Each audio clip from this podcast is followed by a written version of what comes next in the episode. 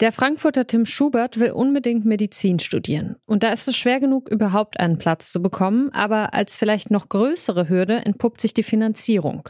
Tim Schubert hat keinen Anspruch auf BAföG und entscheidet sich schließlich für einen Kredit von der staatlichen Förderbank KfW. Der Grund war, dass meine Eltern das einfach nicht in dem Ausmaß hätten stemmen können, ganz alleine. Dementsprechend musste ich irgendwie gucken, dass ich in Frankfurt, wo die Mieten ja bekanntermaßen auch nicht allzu günstig sind, irgendwie gut über die Runden komme. Mit der Hessenschau hat Tim Schubert im Juli 2023 über seine Verschuldung gesprochen. Als er den Kredit vor fünf Jahren abgeschlossen hat, da waren die Zinsen noch vergleichsweise niedrig und die staatliche Förderbank, die kam ihm wie ein sicherer Geldgeber vor. Das war nicht für mich absehbar, dass die Zinsen salopp gesprochen ins Unermessliche steigen. Warum Tim Schubert und viele andere Studierende mittlerweile tausende Euro zusätzliche Schulden haben, darüber sprechen wir in dieser Folge. Ich bin Alia Rentmeister. Hi.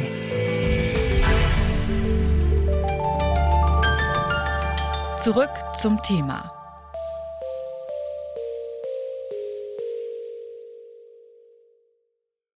Diese Woche, da beginnt für Studierende die Vorlesungszeit des Wintersemesters und pünktlich dazu hat die staatliche Kreditanstalt für Wiederaufbau, kurz KfW, den Zinssatz für ihren Studienkredit zum 1. Oktober erhöht. Und zwar von knapp 8 auf 9 Prozent. Die KfW, die wirbt für ihren Kredit mit glücklichen Studierenden, die sich auch mal einen Kaffee leisten können. Lukas, hey. Na, was geht bei dir? Ich habe gerade wieder meine Semesterbescheinigung für meinen KfW-Studienkredit hochgeladen. Cool, ich wusste gar nicht, dass du einen Studienkredit hast. Vielleicht wäre das auch eine Option für mich. Wollen wir einen Kaffee trinken gehen und ich erzähle dir mehr? Finde ich gut. Grundsätzlich funktioniert der Studienkredit der KfW wie jeder andere Kredit auch. Studierende erhalten jeden Monat einen vorher festgelegten Betrag und ist das Studium vorbei, dann muss man die ausgezahlten Beträge zurückzahlen. Plus Zinsen. Und diese Zinsen, die sind variabel. Das bedeutet, die KfW kann sie zweimal im Jahr an die wirtschaftliche Lage anpassen, im April und im Oktober. Man zahlt also gar keinen festen Zinssatz auf den gesamten geliehenen Betrag, sondern alle sechs Monate einen anderen, je nachdem, wie sich die Wirtschaft entwickelt. Und wie ihr wisst, die wirtschaftliche Lage, die ist im Moment nicht besonders gut. Dementsprechend steigen auch die Zinsen für den KfW-Studienkredit seit Jahren kontinuierlich. Vor genau einem Jahr lag der Zins bei 5 Prozent, seitdem hat er sich fast verdoppelt. Studierendenvertretungen sind alarmiert und warnen davor, dass der staatliche Kredit zur Schuldenfalle wird. Bis vor kurzem war der KfW-Studienkredit im Vergleich mit äh, einem Kredit äh, einer privaten Bank oder äh, einer Sparkasse insofern interessant, als er eben staatlich gefördert ist und relativ moderate Zinsen hatte. Das ist Stefan Grob vom Deutschen Studierendenwerk. Er kann gut verstehen, dass Menschen wie Tim Schubert in der Vergangenheit ihr Vertrauen in die KfW gesetzt haben. Aber im Moment muss man sagen, hat ein KfW-Studienkredit keine riesengroßen Vorteile mehr gegenüber einem Studienkredit von einer, von einer anderen Bank oder von einem anderen Kreditinstitut. Im Gegenteil, der Zins geht jetzt eben durch die Decke. Der Unterschied ist besonders groß im Vergleich zur Zeit während der Corona-Pandemie. Damals hat das Bildungsministerium als Entlastungsmaßnahme für Studierende dafür gesorgt, dass der Studienkredit für einen befristeten Zeitraum zinsfrei ausgezahlt wird. Der Bund hat also die Zinsen übernommen. Das Ergebnis, es gab einen regelrechten Run auf den Kredit. Aber seit dem Ende der Corona-Maßnahme im Oktober 2022, da steigen die Zinsen wieder. Könnte man also denken, dass Studierende jetzt eben den wahren Preis eines Kredits kennenlernen, der während der Corona-Pandemie künstlich billig gehalten wurde? Stefan Grob vom Deutschen Studierendenwerk findet diese Einschätzung unfair. Muss mal sehr ungeblümt zu sagen. Ähm, ich glaube, wer in der Pandemie, in den Lockdowns zum Studienkredit, zum KfW-Studienkredit greifen musste, hat das bestimmt nicht äh, leichten Herzens getan und bestimmt im Bewusstsein, Achtung, äh, das ist immer noch ein Kredit und der wird nicht ewig zinsbefreit bleiben.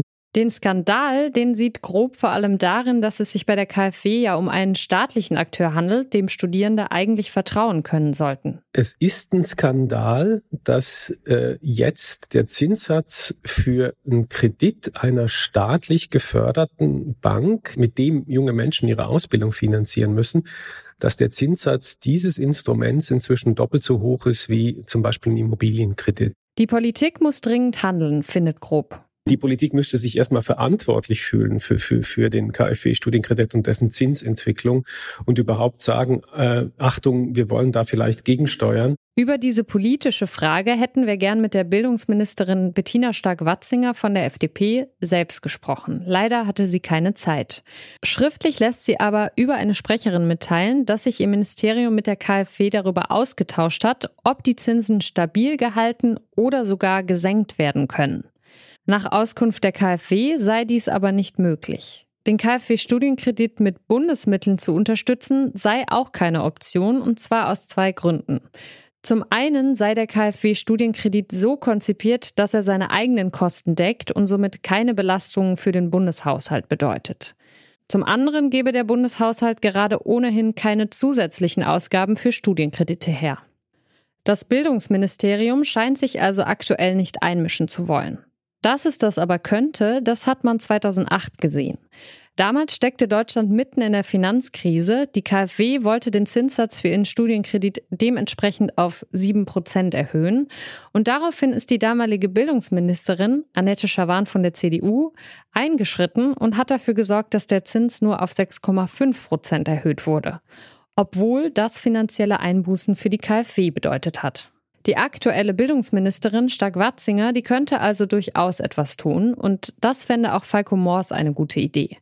Der SPD-Politiker ist Wissenschaftsminister in Niedersachsen. Und über die gestiegenen Kreditzinsen bei der KfW sagt er, wir sehen ja eben auch, dass das zur ersten Entscheidung von Studierenden geführt hat, eben ähm, das Studium nicht weiterführen zu können. Und insofern ist das, glaube ich, etwas, was uns alle alarmieren muss. Wir brauchen Fachkräfte, wir brauchen Studierende.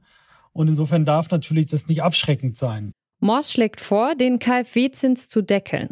Aber die entscheidende Stellschraube, die sieht er woanders. Ich gehe fest davon aus, dass man an eine große BAföG-Novelle ran muss. Man sieht, dass in den letzten Jahren immer, immer weniger BAföG in Anspruch genommen worden ist. Und das liegt nicht daran, weil die finanzielle Situation der Studierenden ähm, besser geworden ist und dort kein BAföG mehr gebraucht wird, sondern es liegt daran, weil eben auch Grenzen, beispielsweise ähm, finanzielle Grenzen beim Familieneinkommen, also bei den Eltern, eben auch nicht angepasst worden sind in dem Maße, wie es notwendig geworden wäre, wie sich auch die Lebenshaltungskosten entwickelt haben. Insofern braucht es genau hier andere neue Stellschrauben und eine Ausweitung ähm, derjenigen, die BAföG in Anspruch nehmen können.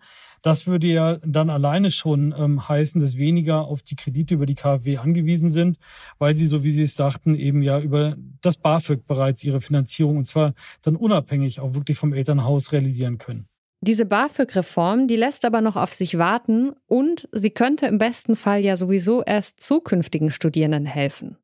Was aber tun, wenn man schon jetzt in der Schuldenfalle steckt? Stefan Grob vom Studierendenwerk sagt, also das ist bitter, aber äh, wer jetzt durch diese wirklich äh, hohen Zinsen in finanzielle Not gerät, der muss eben gucken oder die, was man da im Einzelfall tun kann. Sozialberatung, Studierendenwerk, im schlimmsten Fall Schuldnerberatung oder mit der KfW selbst sprechen. Man darf ja nicht vergessen, Studierende sollten ja nicht Finanzmarktexperten und Zinsexpertinnen sein müssen, sondern eben studieren. Und, und dafür ist der Studien, äh, der KfW-Studienkredit ja letztlich gedacht.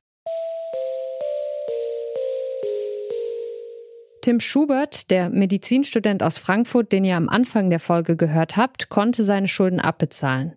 Allerdings nur, weil seine Eltern sich ihre Lebensversicherung teilweise haben auszahlen lassen. Wenn staatliche Studienkredite zur Schuldenfalle werden, dann bedroht das die Chancengerechtigkeit in Deutschland. Das sei ein sozialpolitischer Skandal, findet Stefan Grob vom Deutschen Studierendenwerk. Der niedersächsische Wissenschaftsminister Falco Moors fordert, dass mehr Menschen BAföG berechtigt werden, damit das Studium eben nicht an der Finanzierung scheitert. Und damit endet diese Folge. Diese Ausgabe haben Joanna Voss und Mareike Zank redaktionell betreut. Produziert hat sie Florian Drexler und mein Name ist Adia Rentmeister. Ciao. Zurück zum Thema vom Podcast Radio Detektor FM.